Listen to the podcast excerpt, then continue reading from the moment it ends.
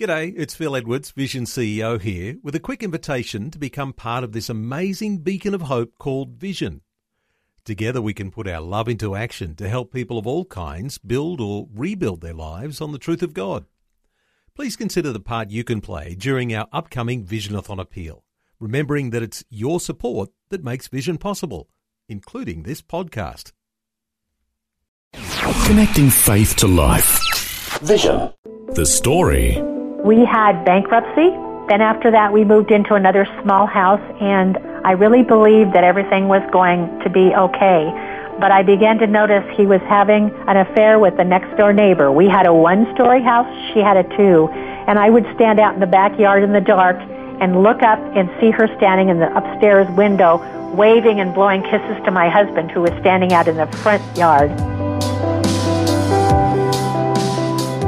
G'day, I'm Jimmy Colfax. Welcome to The Story. Well, we have a cautionary tale for you today as Kay Painter wants people to learn from the mistakes in her life. In marriage number one, she responded to her husband's affair by having one of her own and later had an abortion. She's the author of the book From Sin to Sorrow to Service. And Karen Hunt caught up with Kay in Boise, Idaho, USA. I lived a happy days life, if you know what that is, mm-hmm, down there in the Australia. I had a very happy childhood. I was raised within the church. I lived in the Pacific Northwest. My parents took me to church, but they never brought me to church. I was dropped off and picked up. My father had had an issue at one time and uh, with the church, so he would not step inside a church. So I was raised in the church. I grew up in the church. I knew the scriptures. I knew everything there was to know about looking like a Christian. I was a typical teenager, got into a little mischief, but never any bad trouble. Mm-hmm. Uh, graduated from high school, did a year and a half of college, and then I found myself in love and I got married.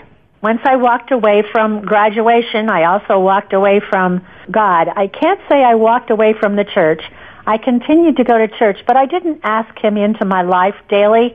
I didn't ask him about the man I decided to marry. I didn't ask him about anything. I did it Kay's way. Mm-hmm. And uh, for a while, the marriage was fine, and then things turned very ugly.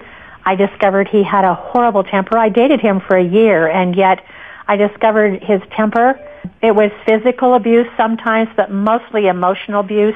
And those are scars you can't see. They make deep scars within us that we don't even realize we have. Mm.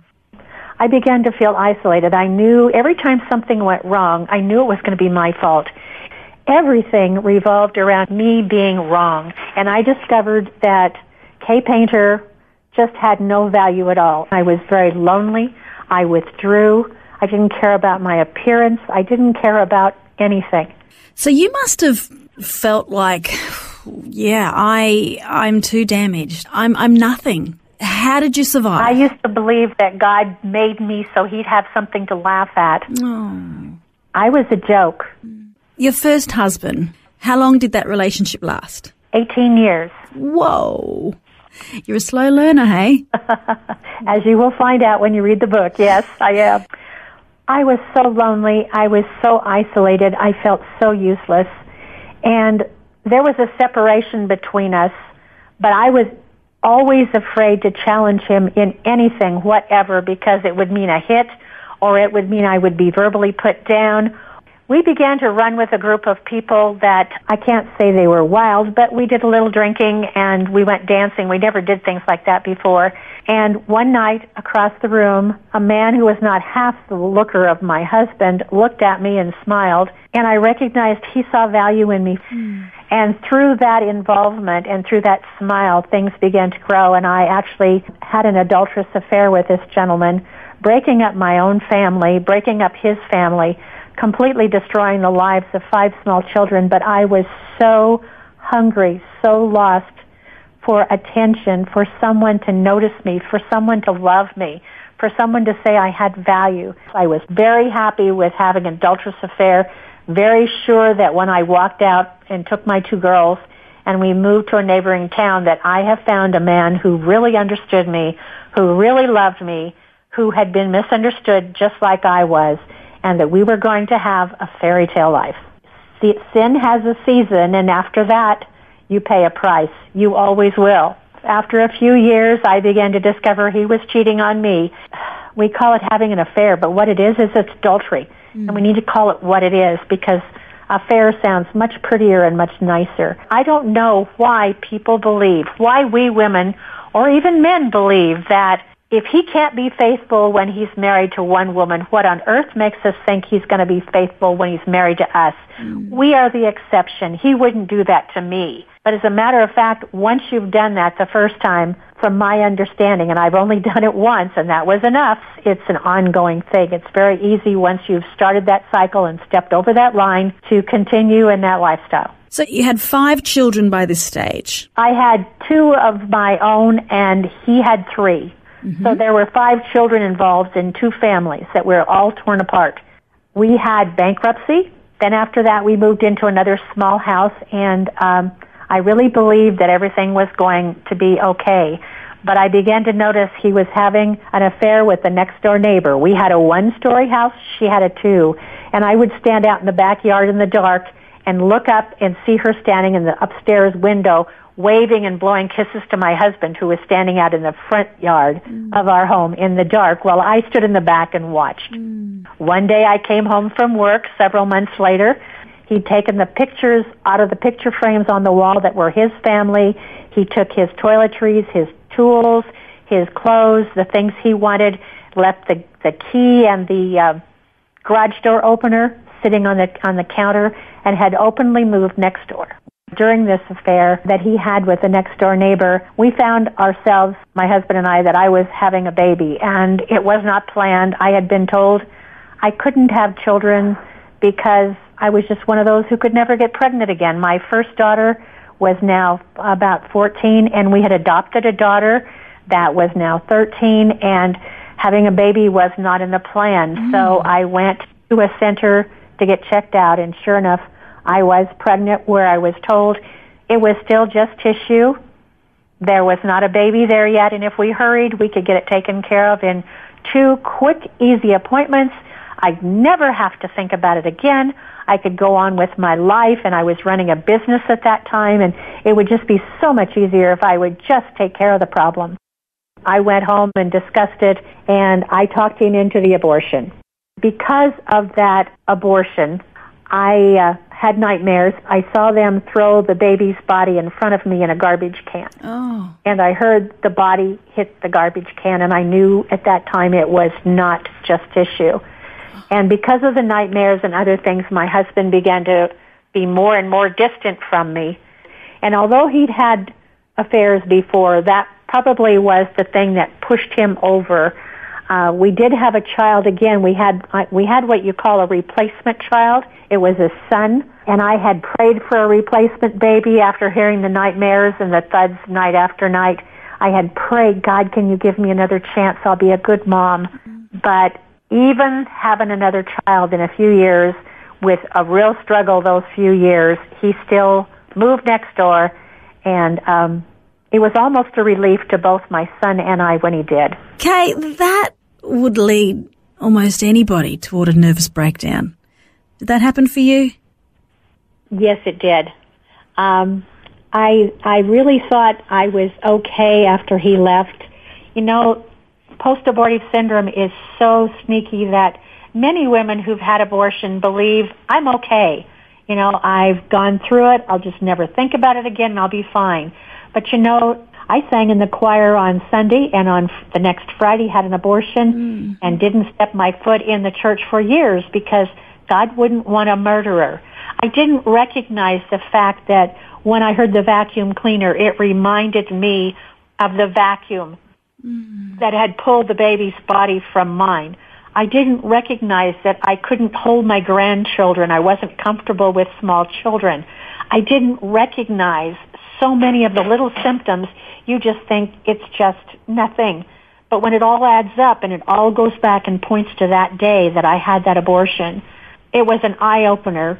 And when he finally left and I finally faced the demons of the many things that I'd done in the past, I literally had a nervous breakdown at work. I knew on the way home, as crying and as messed up as I was, that I was going to need help because I was sole income and I had to have money. My son and I had to live. So I went into the family doctor who was not the abortionist and he saw me and he just said, Kay, there's nothing you and I and God can't get through. Mm. He gave me antidepressants and he suggested that I get a counselor. My son, uh, my replacement baby was now 16. Mm. He and I were alone and uh, he and I were very close. We were struggling financially, but I just couldn't go to work. I thought I would be off a week or two. I was actually off about seven months or so. I don't know how we made it, but we made it. I happened to have built up sick leave and I used every bit of it. Instead of having one counselor, had three. And this is where the real good part starts. I can't even imagine functioning in that capacity. That's a big chunk of your life. I didn't function. I stayed in bed in a fetal position.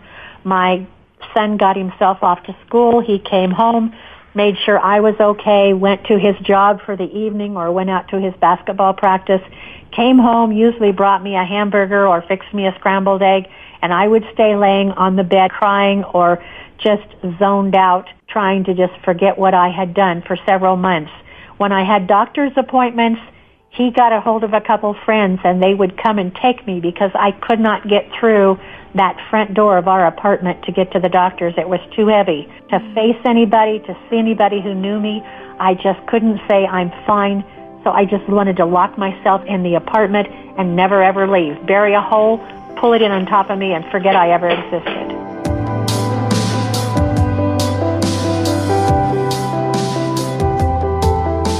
You're listening to the story. Today, Kay Painter from Boise, Idaho, is sharing her life journey. Next, we'll hear how she turns her mess into a message and becomes the founder of Remembering Sarah International Ministries. That and more when we return. The story. If this program has highlighted something you'd like prayer for, we'd love to pray for you. Call 1 800 Pray For Me. That's 1 800 772 936. It's a free call or text 0401 132 888.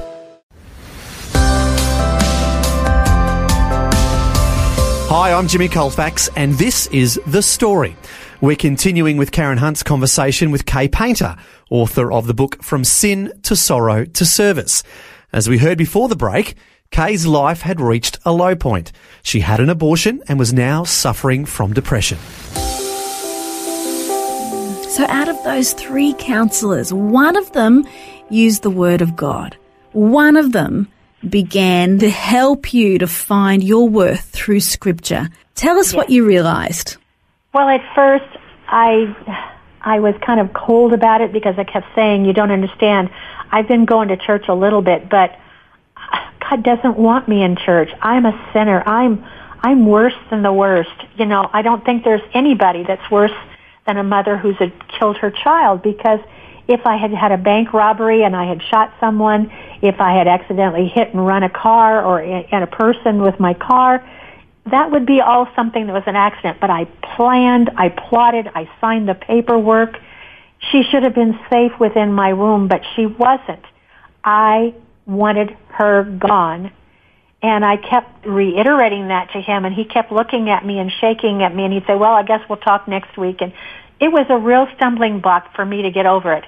It took me to realize that God forgave me the very, very first time I cried out to him, probably right there in that abortion clinic, laying on the bed when I screamed when I saw her body and heard the thud, but I had not forgiven myself. Mm. I remember the day that he'd finally had enough of me telling him that I couldn't, I couldn't be forgiven, that I had no worth, that I was useless, that they, he might as well just give up on me. There was nothing they could do. I'll never forget he sat in his chair behind his desk and he himself was dying of cancer. And he pushed himself away from the desk and he folded his arms and he began to rock in his chair behind his desk and he said, Kay, I'm sorry. I guess I just didn't realize till now how very, very special you are. Mm. And I said, what on earth are you talking about? Didn't you hear me? I am nothing. I am no good. I can't be helped. I'm beyond help. And he said, oh, I hear you. I, I, I realize you are really special. And I kept saying, didn't you just hear me? Don't you get it? And he said, yeah, I get it. You're the one that doesn't get it. You see, God sent his son to die on a cross, to be beaten, to be stabbed, to be stripped of his clothing, the son of God mocked, crown of thorns jammed on his head, a sword stuck in his side, hung on a cross for hours in pain and agony for the sins of the world. But Kay, you are so special. That's not enough for you. God has to do something more. That's what you're telling him. And I said, no, I'm not. He said, yes, you are. Listen to yourself. You are telling God Christ is enough for everybody else in the world except for Kay Painter. Mm. And it hit me like a load of brick. I had believed that my depth of sin was so far down that God wouldn't want to, even if he could, reach down and pull me up out of the mess that I had found myself in. And he was telling me that I was telling God Christ wasn't enough for just me. But for everybody else in the world, it was just fine. It was like somebody hit me with a wet washcloth. And I took a deep breath and I, ah! and I got it. I understood. Christ was more than enough. And we went through scripture after scripture proving that. That's when things began to turn around for me. I was now married to my third husband who was a godly man who I lost just last year and the book is dedicated to. But I told him I've got to go tell my children and one weekend at a time I went from one child to the other. God went before me. You need to read it to find out how God can make a change. When secrets are released, they no longer bind you. Mm. Whether it's something that was done to you or whether it's something that you have done, but they all in their own way and in their own time loved on me anyway and told me the, the biggest one was my son, my replacement baby. When I finished with him, I'll never forget after we had cried, he had shared with me his secret that he had that he never wanted me to know. His new bride shared her secret that she never wanted her mother-in-law to know. And that night we sat in a circle on their rug on their floor in their new home and we sat there and we cried and praised the Lord together because all three of us that night were set free of secrets. They no longer could bind us. They no longer could hold us. If there's someone out there that thinks you've done more than God can ever forgive, you are wrong. You are absolutely wrong. Just get on your knees, ask for repentance, and then accept the grace that's there that's free. It's a gift. It is. It's like you receive a gift at Christmas and there's three things you can do with it. One, you can just stick it up in the cupboard and say, I can use it later. Two, you can take it back to the store and say, I want an exchange. I don't need this. Or three, you can grab that gift of grace and run with it and have the most exciting, elating, thrilling, fulfilling life you've ever imagined. But the secret is you've got to grab it. You've got to accept it. And you cannot do it on feelings alone. It must be done on faith. If you go on feelings, you'll never make it because the enemy will continue to whisper in your ear, you're not worth it. So, Kay, you dedicate your life right now to sharing your story with others, to bringing others to a realization of, of the grace, the love, the truth that's found in Jesus Christ. Tell us about your ministry, Remembering Sarah Ministries International. How did that come about? Well, when I realized after the pastor had talked to me, I came home and one night I woke in my room, just had a very eerie feeling about it, and I just laid on the floor prostrate with my face on the rug and I just said, God, whatever, whatever you ask me to do, wherever you ask me to go, I will do it. I cannot believe, I cannot believe that you would forgive me and give me a new start. And you've done that for me and I can't pay you back. And I know I won't get to heaven by my deeds. But if I can do anything, God, I'll do it. Just show me that's when two weeks later this little church down the street, and I think it was the pastor that ratted on me, but uh, asked me to speak, and that was the beginning. I I had told my children, of course, and I got we girls got together, the girls and my daughter-in-law, and we decided we should honor the baby that I killed in my ministry. And so we prayed about it and we came up with Sarah and we wanted her to be remembered. So it's remembering Sarah.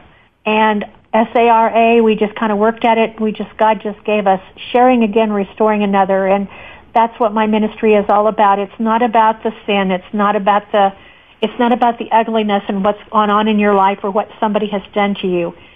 My ministry is to tell you where I have been and where God has put me and I am nothing special outside of Him. If He can do it for Kay Painter, he can do it for anyone. And he's actually exposed you now to 17 different countries. Your story is being heard. Your story is being used. You've now written a book from sin and sorrow to service. Yes. You're giving the proceeds of the book to pro-life groups that you meet. Tell us how That's can right. people get their hands on this book? Well, actually, they can get it on my website, which is rememberingsarah.org. And Kobo is another on site. Amazon. It's on uh, Kobo. You can get it through ebook too. And you've got future plans, I believe, to include South Africa, Kenya, India, perhaps returning to your second home, Australia? Yes. I believe I'm coming back for my sixth trip, which is in May. I think I should just buy a little chateau down there someplace and crash down there. If it wasn't for my children, I think I probably would. I love it. Kay, it's a privilege to chat with you. A great reminder that God certainly can use our mess as His message. It is. Just remember if you're listening to this, if you have a secret of any kind, be sure, be very, very sure you've left it at the cross. Secrets are caustic. They keep us separated from what God really wants.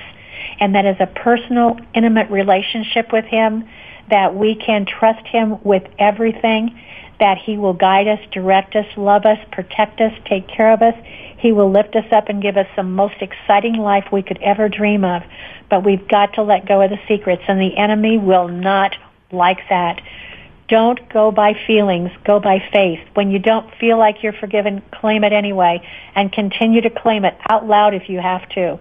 But please, get rid of your secrets because I held mine for 16 years and I wasted 16 years and now I'm having the time of my life doing something I love to do and serving my Lord with all the heart that I have. So Remembering Sarah Ministries International. Again, the website is Remembering Sarah, S-A-R-A, there is no H, dot org. That is my website, and you can order the book through that. From Sin and Sorrow to Service. Kay Painter, God bless you. Thanks so much for your time. We wish you well. God bless you too, Karen. Bye-bye. See ya. That was Karen Hunt chatting with Kay Painter in Boise, Idaho, USA.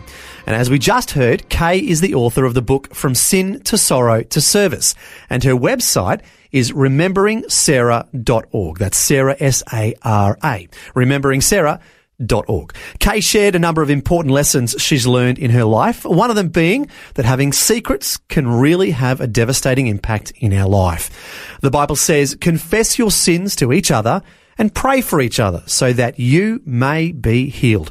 The prayer of a righteous person is powerful and effective. But of course, we need to have wisdom about who to confess our sins to, perhaps a pastor, a counselor, or trusted Christian friend. And then the healing can begin. If you'd like to pray with someone, our prayer line is 1-800 pray for me. That's 1-800 772 936. And we'd love to pray for you at 1-800 772 936. Well, thanks for joining us for Kay's story. I'm Jimmy Colfax, encouraging you to share your story with someone today. Next time on The Story.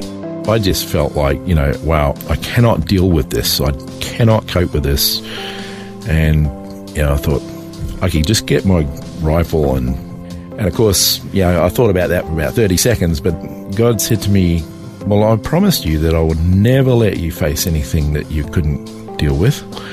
And so, yeah, it was like, you know, the, the word of God was actually like a lifeline, and I just grabbed hold of it Life started off well for Alan. He was raised in a Christian family and put his faith in Jesus at seven years old. However, as life went on, he began to experience one disappointment after another until he got to the point where he had to decide would he continue to trust and rely on his childhood faith in the Lord or would he chuck it all in? We'll hear Alan's story next time. The story. Just another way Vision is connecting faith to life. Before you go, thanks for listening. There's lots more great audio on demand, or you can listen to us live at visionradio.org.au. And remember, Vision is listener supported. Your donation, large or small, will help us continue connecting faith to life for hundreds of thousands of people across Australia and around the world. Learn more or donate today at visionradio.org.au.